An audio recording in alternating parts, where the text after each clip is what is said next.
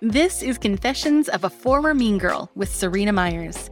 I'm a master transformation mentor and shadow guide, and I work with heart centered, high achieving women who are on the journey to becoming the truest version of themselves, which is only possible by first accepting all that they are.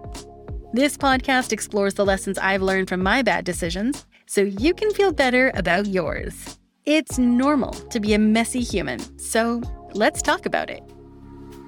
Hello, hello. Welcome to season two of the show. New show, new name, new mission. But I'm so glad you're here. So let's explore this. Now, today we're going to be talking about what it means to be a mean girl, which is kind of the theme of this whole new direction of the show. But I wanted to tell you why we made this pivot in the first place. Now, when this show was called The Lightwalker's Path, we were doing a lot of talk about spirituality, about what it means to truly live a spiritual life. And with that, we had kind of like the shadow side of light work and all of those kinds of things. But you know what? Frankly, there are a lot of podcasts that are having conversations about intuition and spirituality that are doing a great job. And I didn't feel like that was necessarily the contribution that I wanted to make to the conversation. For me, when I was talking about our intuition and our spirituality, what I was talking about are the aspects of ourselves that often we have to keep hidden from other people. However, if I look at the bigger picture of my work as a coach, it's so much more than your intuition. It's your gender identity. It is your sexuality. It is your politics and your belief systems. There are so many things that we have been conditioned to burying and hiding and only revealing to a few select people that we feel safe with. And those are the conversations that I want to be having. Those are the people that I know that I can help the most because I would say I live a fairly fully expressed life. So, how did I get here? Because I didn't have this modeled to me when I was a kid. I didn't have examples of strong women who were having these conversations, who were setting healthy boundaries, who were really owning their voice, their power, and reclaiming every aspect of them. And to be honest, this has been a long journey. I've spent the last almost 15 years now of diving deep into all these unexplored aspects of myself. And a lot of those aspects were hidden from me because of shame, frankly. And one of my biggest teachers right now, I haven't worked with her personally, but I have consumed basically every bit of content she puts out there, is Brene Brown. And I am so grateful for her work and how she has helped me to understand my relationship with shame.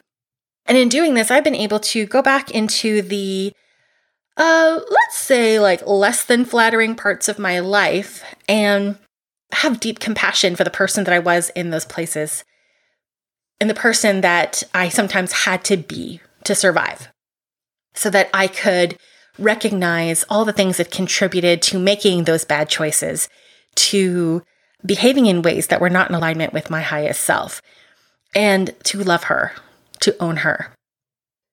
I grew up around a lot of crime and violence and addiction. And when I started to have some upward mobility, when I went to a high school that was different than the ones of the kids that I grew up with, I had this opportunity for a fresh start. And I have to tell you, I was so terrified that someone was going to find out where I came from, of who I truly was.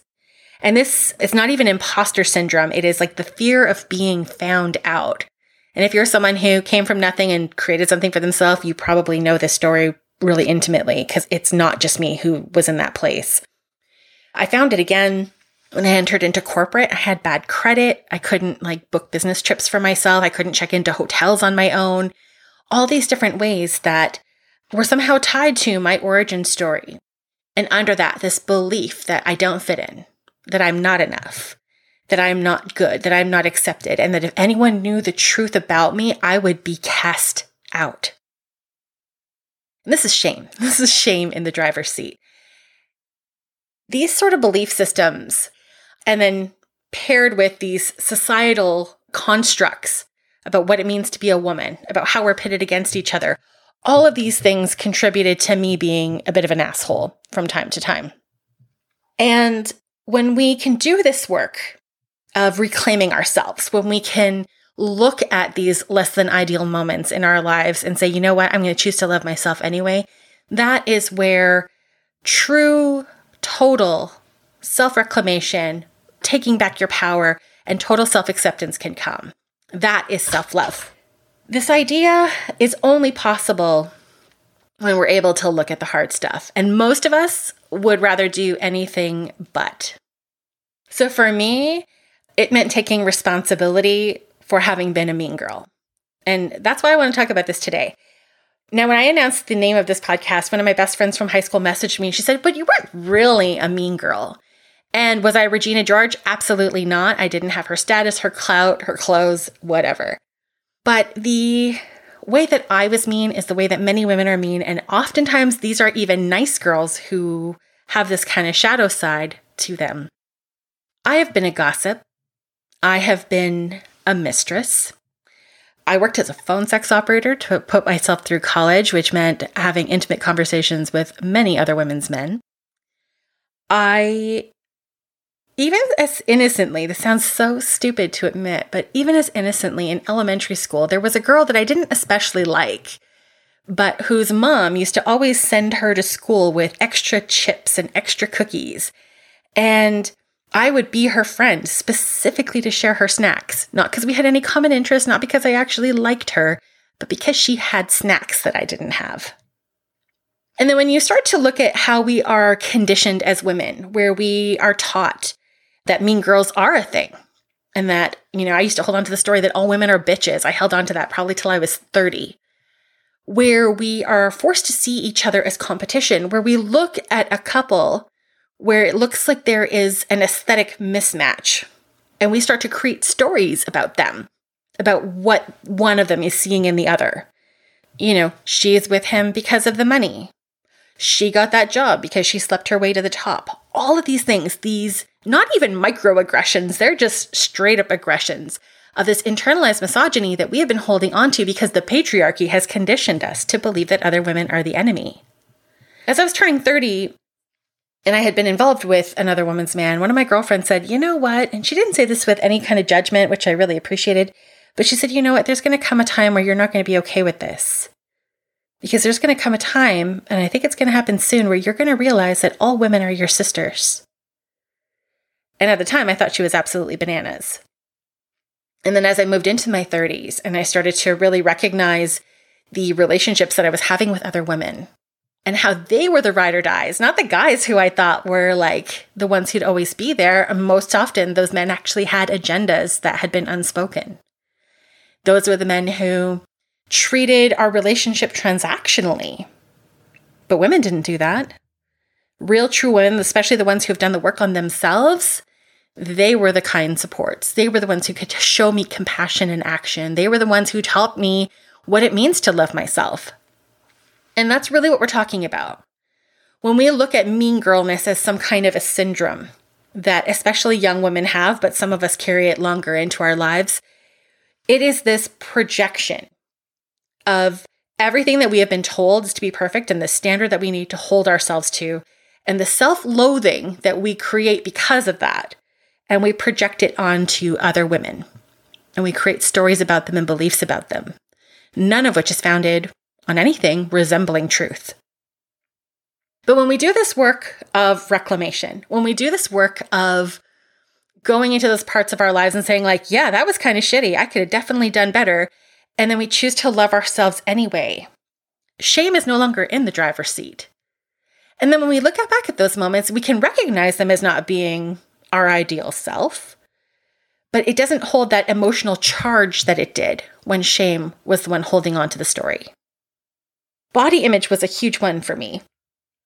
I remember this moment where I saw a woman, I was probably 15 or 16 at the time, and I saw a woman who was smaller than I am now. And I said to my girlfriend at the time, if I ever look like that, kill me. Because I had so bought into the story that the only thing that I really had of value was my body. And that I could recognize this fear in this other woman who had, you know, the audacity to just exist in a larger body, God forbid.